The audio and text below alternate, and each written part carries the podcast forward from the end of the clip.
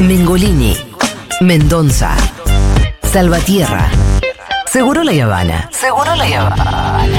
La receta que nadie pudo descifrar.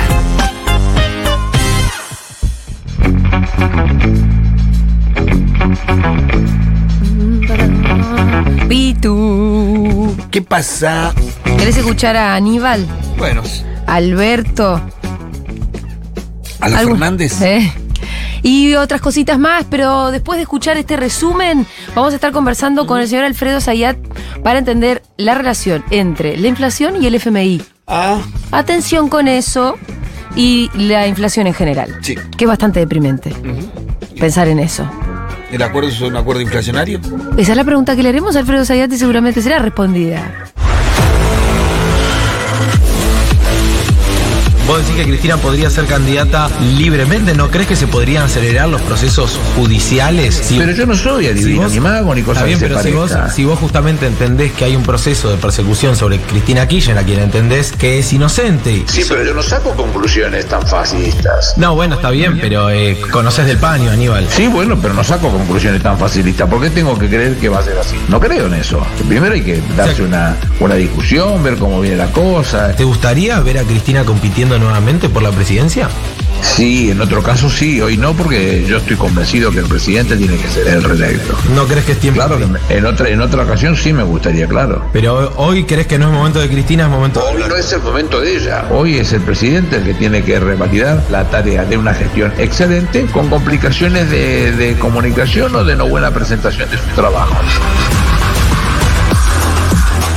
En los años de la dictadura creíamos que una democracia fuerte solo era una utopía que vagaba entre nuestros sueños. Ahora que esa utopía se ha vuelto realidad, es hora de plantearnos otra utopía, la utopía de la igualdad. Cuando los invito a acompañarme en procura de hacer realidad esa utopía, también los estoy invitando a promover igualdad territorial a lo largo y a lo ancho del país.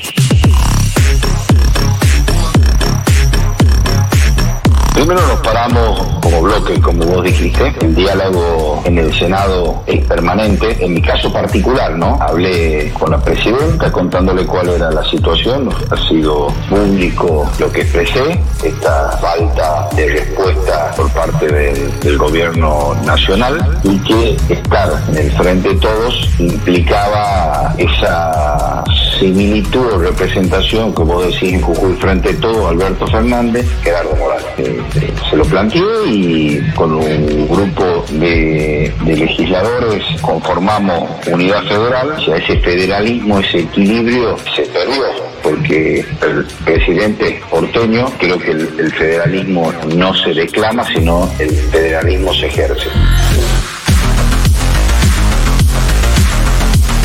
Atención con esta medida, porque estamos hablando de una fiscalización, en este caso, por precios justos, con el objetivo de ver que están los productos y que se está llevando a cabo el plan. El plan que utilizan muchísimas personas que concurren a los supermercados y a los hipers, donde hay una sustancial diferencia de precio entre el plan y los precios de precios justos.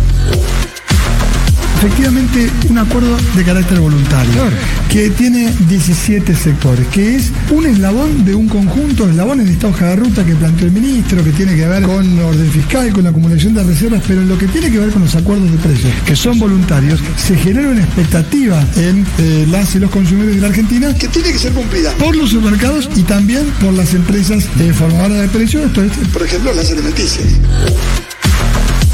Acudimos al Jumbo de San Martín a partir de diferentes denuncias en un mismo día y en un mismo periodo de tiempo que indicaban justamente lo faltante. Se dispuso un operativo de inspectores de la Secretaría de Comercio, pero por otra parte la Dirección de Habilitaciones clausura el local por un tema de, de- me parece que tiene que ver con la, nor- la ordenanza 9007, que tiene que ver con algo vinculado a incendios, ¿no? un tema municipal.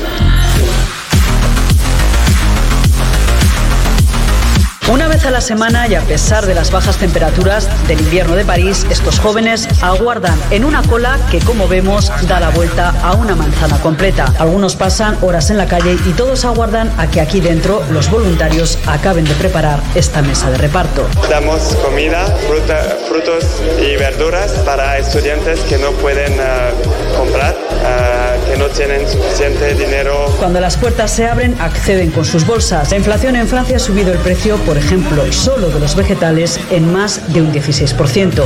Esto ha provocado que cada vez haya más estudiantes que vienen a estos puntos de distribución que también hay en Burdeos y en Lyon. En total, esta asociación llena unas 150.000 bolsas cada semana en todo el país.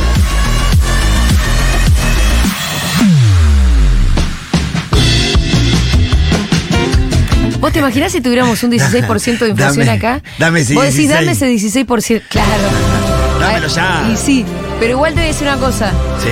Si fuéramos un país más normal respecto de la cuestión de la inflación, que claramente no lo somos, y tuviéramos un 16% un año, es estaríamos franceses, incendiados. Como los franceses. Como, es como dice el chileno que se quejaba de que no tenía el campeonato. Decía, pero si al final Toda esa huevada. siempre uno se va a quejar. Sí. Bueno, no, pero igual en realidad la inflación que tenemos en Argentina es realmente dramática, es el principal problema y por eso vamos a hablar de eso con el señor Alfredo Zayat, que ya está en comunicación. ¿Qué tal, Alfredo? ¿Cómo estás? Bien, bien, muy bien, buen día. Buen día. Buenas tardes. Buenas tardes, en realidad, Alfredo. Sí, ahí estamos. Sí. La música de terror que le pone Diego. Sí, Dieguito, saca, porque me da miedo en serio. Da miedo el número de No sé, febrero, por- ¿no es cierto, Alfredo? Y el de enero fue 6 Sí, fue- y en febrero apunta que también sea 6. 5 Por y medio, 6%. Altísima Por ahí pusieron eh, eh, el, el audio de Francia para Sí. que no, no, no, no, no nos preocupemos tanto. No sé, en realidad, si sirve mucho. Los franceses con 16 están Porque con preocupados. 16 los franceses están ahí quema- eh, tomando la Bastilla. Claro, porque allá no hay aumentos eh, que acompañen aumentos de salario. No hay. No, claro, la pregunta siempre también es el poder adquisitivo. Lo que pasa es que la inflación es el gran problema. Bueno, Alfredo, escribiste una nota el domingo eh, planteando un poco este tema y planteando sobre todo cuál es la relación de la inflación con el FMI. Hablabas también ahí de, bueno, cómo el ministro de Economía se propuso un objetivo complicado y audaz, porque además le puso números, pero que también hay que reconocerle que de alguna manera este, posiblemente haya evitado una crisis mucho peor. Lo que pasa es que capitalizar lo que no pasó es difícil. No, evitó el caos, Sí. pero te mantuvo en niveles de inflación muy elevadas. Y sí. Eh, porque viste que podemos empezar a hablar sobre la inflación, entonces está el tema de los controles eh, de precios, con precios justos, clausuras de supermercados, podemos hablar del tema fiscal, el tema monetario, el tema del dólar, que también lo podemos mencionar y lo vamos a mencionar. Pero hay una cuestión básica, estructural, por eso yo te decía, bueno, vamos a tratar de vincular el tema de inflación con el Fondo Monetario Internacional. Ahora Sergio Massa está en la reunión del G20 en India, de la reunión del G20 de ministro de Finanzas y presidente del Banco Central, ¿no? Y siempre ahí es el reclamo vinculado con el Fondo Monetario Internacional del acuerdo que, que la Argentina firmó que está pagando una sobretasa de interés. Y además que el fondo, que son los países que son las potencias que están ahí en el G20, eh, no reconoce los costos asociados a la guerra que precisamente declararon las potencias occidentales junto con Rusia, que también es parte del G20. ¿no? Y eso, a la Argentina, según cálculos oficiales, le, un costo de 5 mil millones de dólares en el 2022. En ese contexto uno Sí. dice, ¿cómo, cómo lo vinculamos? Que el acuerdo con el Fondo Monetario Internacional es inflacionario. Viste que siempre te dice, y la emisión es inflacionaria, el déficit es inflacionario. Eh, las paritarias son inflacionarias. Las, las paritarias son inflacionarias. La intervención de los, los grupos oligopólicos es inflacionaria. Bueno, todo eso es inflacionario. Menos el fondo. Bueno, claro, menos el fondo. ¿Y Qué raro, qué? como si no fuera un factor importante, ¿no? En Argentina. Exacto. Porque para tratar de entender eh, la particularidad de la inflación en Argentina, porque la verdad que ya todos los economistas tienen que estudiar algo específico, no pensar que la- las medidas tradicionales que pueden servir, por ejemplo, para Francia o Estados Unidos o para Brasil o para Uruguay puedan servir para la Argentina. Claro. Y no, porque ya está, la Argentina está en un régimen especial de inflación. Llamalo, viste, no sé, régimen inflación de Argentina, porque tiene sus particularidades. Sí. Es una no economía existe en ningún otro lugar del mundo esto. Ninguno, en ninguno. Que de, de, de, de una economía de desarrollo intermedio Claro. y también con base industrial, eh, y no hay ninguno. No, hay ninguno No, y además vos tenés, por- te- tenés, tenés, eh, ejemplos en la historia del mundo que, tiene, que están más bien vinculados a una posguerra, momentos como muy específicos, pero en, no sé si existe, vos me dirás que sabes mucho más que yo, si existe algún país que tenga una historia de inflación tan larga como la inflación en Argentina y tan alta. Y no, la verdad que no, no, no lo encuentro. Está bien Digo, lo que son decís vos, especificidades, ¿no?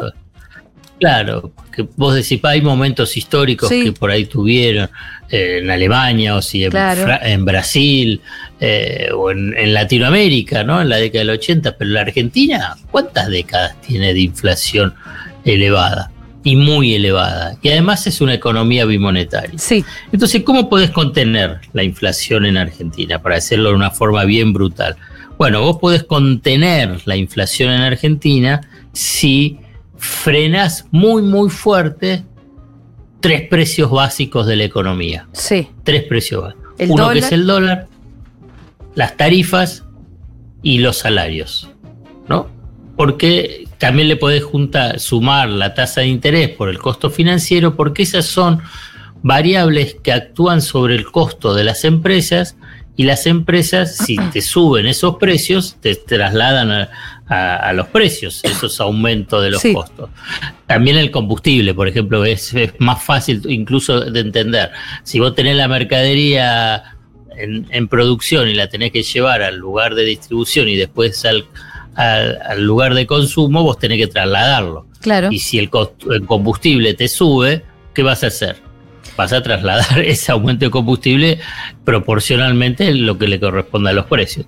Entonces vos tenés que, digamos, frenar. Es lo que se llama un ancla an- antiinflacionaria. ¿El ancla qué es en una embarcación? La tirás y no se mueve. Claro. ¿no? La embarcación. Bueno, entonces, en términos económicos también hay anclas antiinflacionarias, decir, bueno, agarrás una variable y la clavás. La clavás para que no se mueva. Como la economía argentina es bimonetaria, La del dólar es puede- difícil. Y pero sería la más fuerte. Eh, eh, en qué? ese- se, se destina mucho, mucho recurso y mucha energía en esa. Claro, claro. Pero, ¿qué pasa con el acuerdo con el Fondo Monetario Internacional? Para concentrarme ahí Sí. y no seguir derivando. Que el Fondo Monetario Internacional, dentro de las reglas que la Argentina aceptó, o el gobierno Alberto Fernández aceptó, de refinanciar el acuerdo, el Fondo Monetario Internacional tiene un esquema muy cuadrado. Es, bueno, quieren, refinanciar esta deuda de Mauricio Macri, que era a tres años por 45 mil millones de dólares. Bueno, en, en la góndola de los acuerdos que yo puedo ofrecerte, hay uno que es a 10 años, que es el de facilidades extendidas. Ese de facilidades extendidas establece diferentes metas que tienen que cumplir para que te desembolse plata, que te dé plata, que te dé dólares para que me pagues la deuda de Macri. ¿Entendés? No es que te, dan un nuevo crédito y vos podés hacer lo que quieras. Te doy el crédito a cambio de que vos Con pagues- condiciones. Claro. Y a partir de ahí es decir, bueno, pero cada tres meses, cada tres meses vos tenés que cumplir ciertos objetivos, ciertas metas. Bueno, una de ellas es que vos no podés atrasar el tipo de cambio, o sea, no podés frenar el tipo de cambio. ¿Qué significa no podés atrasar el tipo de cambio? Tiene que acompañar la inflación. Punto uno. O sea que ahí ya una de estas anclas antiinflacionarias las tenemos que sacar, porque es parte de este acuerdo con el Fondo Monetario Internacional. Después el Fondo Monetario Internacional te dice, bueno, pero también tenés que bajar el déficit fiscal, o sea, la- el desequilibrio entre los ingresos y los egresos de las cuentas públicas. ¿Cómo podés bajar? ¿Cuál es el, el rubro que podés eh, eh, us- usar para, eh, bajar fuerte ese déficit fiscal, o en todo caso poder sostenerlo. Y recortarse decir el gasto el gasto, pero ¿en qué cosa del gasto? y en los El pesos que, por emitís. Fundamentalmente el tema de los subsidios. Los subsidios a las tarifas, que es Sí. un porcentaje elevado dentro del gasto público. Entonces dice, bueno, no querés recortar el, el gasto en jubilaciones, en inversión pública, en la administración eh, central, en las transferencias a las provincias, bueno, tenés que bajar las tarifas, Eh, tenés que bajar los subsidios a las tarifas. ¿Eso qué significa? Bueno, que te aumenta las tarifas. Entonces, otro de los precios que te podía actuar como ancla, ¡pum! eh, lo sacás. ¡Pum para Bueno, arriba! eh, claro. Entonces, Entonces el acuerdo es, eh, es, es una bomba. Es lo más eh, inflamable, se me ocurre casi como palabra. Es todo lo contrario, un ancla como ellos declaman que son, ¿no? Cla- Claro, claro. Porque eh, el, el equipo económico dice, bueno, no puedo usar el dólar, no puedo usar las tarifas, no puedo congelar los salarios porque ya los salarios están no, te estalla el país. deprimidos. Además. Otro, o- además, otro de, la- de los precios es la de los combustibles y la tasa de interés que yo te mencioné. La tasa de interés, eh, también el Fondo Monetario Internacional te dice, bueno, tiene que estar por encima de la inflación para seducir las inversiones en pesos especulativas para que no se vayan al dólar. O sea, la tasa de interés sigue siendo algo. Combustibles tampoco se puede atrasar en la línea que lo que yo te mencionaba. Además, el lobby de las petroleras es fenomenal y no, entonces no van a invertir en vaca muerta, etcétera, etcétera. Más allá que el 50%, más del 50% del mercado es IPF. Entonces vos agarras y dices, no hay anclas antiinflacionarias, no, no, no podés utilizar ninguna gran variable para frenar lo- la suba de precios. Entonces el equipo económico, ¿qué es lo que dice? Bueno, el ancla antiinflacionaria que nosotros ofrecemos es la de cumplir con el Fondo Monetario Internacional. Pero ¿cómo puede ser? Si, si cumplís con el Fondo Monetario Internacional, es inflacionario. Sí. Entonces, de- desde todo punto de vista, además. Desde todo punto de vista. Entonces la respuesta es cumplir con el Fondo Monetario Internacional. A ver, para traducirlo, sos un muy buen alumno, la maestra te felicita, te dice que la verdad que seguí por este camino y vas a probar dentro de 10 años, eh, la, vas a tener la medalla, al mérito, eh, vas a ser el mejor alumno, etcétera, etcétera, etcétera va a generar las expectativas positivas de los agentes económicos, o sea, de las empresas, trabajadores, para frenar los aumentos de precios. Eh, este, es, es gracioso porque las expectativas acá sí son un factor muy importante. Sí. cuando no conviene, y- o sea, cuando conviene, ¿viste? Y si no, Claro, pero- si- si- digo, si no los ortodoxos en realidad tienen más solamente dos variables. Claro, pero, pero escucha, Julia, digamos, Argentina durante todo el año pasado, o vamos a ponerlo mejor para sacarlo de Guzmán y toda esa crisis, desde agosto con eh, eh, Sergio Massa como ministro de Economía, estuvieron cumpliendo y sobrecumpliendo con el Fondo Monetario Internacional. Y la inflación sigue siendo altísima. Sí. Está bien, no, no se fue todo a, ahí. Pero, digamos, no, no, no es que del 7,4 saltó al 9, pero del 7,4 bajó al 5 y ahora está en el 6. Y en febrero puede ser un, un índice, un índice similar. O sea que cumplir con el Fondo Monetario Internacional, en última instancia, lo único que te evita es un descontrol total. Claro. Un, un- un- un- un caos. Ahora bien, pero eso no te, no, no, no te desacelera fuerte eh, la tasa de inflación. Te la mantiene en niveles Se la mantiene alta. Sí, muy alta, muy alta. Una tasa de 5 o 6% mensual. Es como que nos vamos acostumbrando, ¿eh? ¿viste? No, no, es, es tremendo. Alfredo, bueno, pero para- porque no tenemos tanto tiempo, me gustaría Sí, que pasáramos sí. a la parte de eh, a la parte de cuáles son las recetas posibles. Siempre eh, en esta columna tratamos de tirar algunas claves, pero vos ahí, en la nota esta a la que yo hacía referencia antes, em, contás como, haces como un raconto de algunos casos en el mundo, con casos similares, con descontrol de la inflación, y, y lo peor de todo es que la conclusión es que es realmente difícil tener éxito. Claro, exacto. O sea, por eso, digamos, punto uno, digamos, para pensar para adelante, digamos, no es que hay magia con el tema de la inflación, no es que te va a venir uno y te dice, destruimos el Banco Central y baja la inflación, o porque eh, somos de derecha y malos y, y- y pegamos y matamos y reprimimos, va a bajar la inflación. Todo eso es mentira, no, no va a ser así. Eh, tampoco es si dejas de subir las jubilaciones. Digamos, la, la- la Argentina eh, la- por ser una economía bimonetaria, eh, la- las condiciones iniciales para poder eh, bajar fuerte la inflación es que tenés que tener muchos dólares en el Banco Central. Claro. Si no tenés muchos dólares en el Banco Central, cualquier otra iniciativa y bueno, va, va a quedar, va a quedar, va a quedar trunca. O sea, punto uno, tener muchísimos dólares en el Banco Central.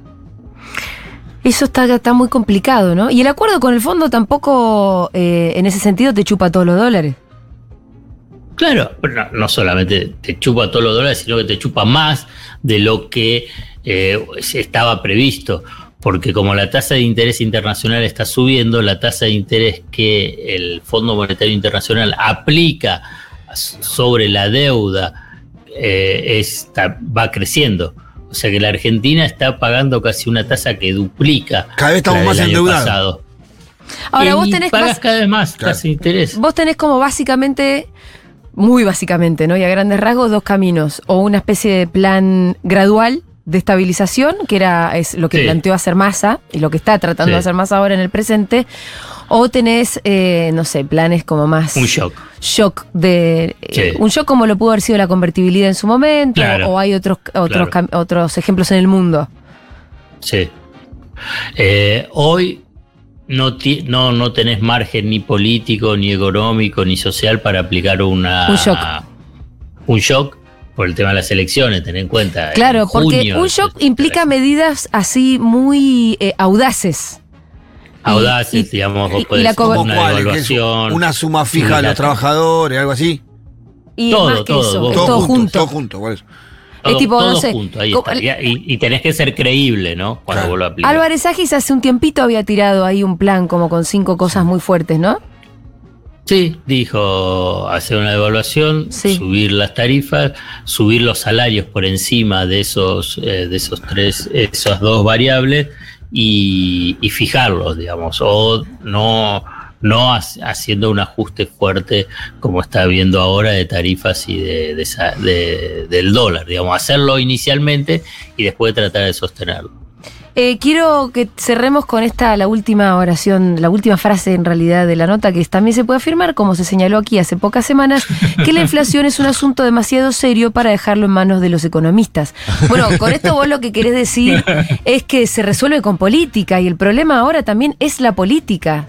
Claro, exactamente. Se necesitas, necesitas una conducción política muy fuerte que pueda ordenar primero políticamente a tu fuerza política, después tener hegemonía política hacia, hacia toda la sociedad y a partir de ahí fijar objetivos de tu proyecto, objetivos económicos en tu proyecto político y, que, y tener ejecutores, o sea, los economistas, capaces para dar respuesta a cuál es el objetivo político que se plantea. ¿Hoy está eso? No, hoy no. no, para nada. Qué bueno, entonces hay que, esperar, hay que esperar, hay que esperar que haya para adelante y que no sean de los malos. Sí, em, no quiero entrar, bueno, no, por ahí no es el momento, pero ¿te imaginas una, eh, una victoria de la derecha, Sí. Eh, supongamos Bullrich presidenta, No, no, no. supongamos eh, Milei? La reta. No, Milei no, Milei, Milei no te lo imaginas. ah, muy, es muy disruptivo, Bueno. ahí sería. Eh, puede ser, ¿eh? Pero es como. Pero es inimaginable. Mira, eso, lo mismo dijeron de Trump y de Bolsonaro en su momento, así Sí, que sí, sí, por yo eso, les digo sí. que No, no, pero no, que, quiere decir que no pueda hacer, Julia, sino que es difícil razón. imaginárselo, Es difícil imaginárselo, lo, que, obvio. lo que él haría. Y es bastante aterrador también imaginárselo. Sí, sí. ¿Qué podría pasar con la inflación con casos como tan extremos también? Fracasan. Fracasan, fracasan. Fracasan, no tienen la menor idea de qué hacer. No saben. Por eso vos fíjate que sacan primero ese comunicado diciendo que el tema de la deuda es insostenible, la deuda en pesos. La verdad, la deuda en pesos es sostenible. Eh, el tema es que ellos no saben qué hacer. Claro. No tienen idea. eh, el problema va a ser eso. Ellos piensan que sí saben. Ese es el peor de los. De los mundos, ¿no? claro. Ellos piensan que saben. Después que les saben toca y se va toda la mierda. Eh, Sí, claro, exacto. Eh, me, lo, me lo resumiste bien, Julia. Alfredo, te mando un abrazo enorme. ok, chao. Era Alfredo Zayat en Seguro La Habana y nos volveremos a encontrar con él el jueves que viene. Momento de un poquito de música, de una tanda. Ya venimos con El Amo de mi país.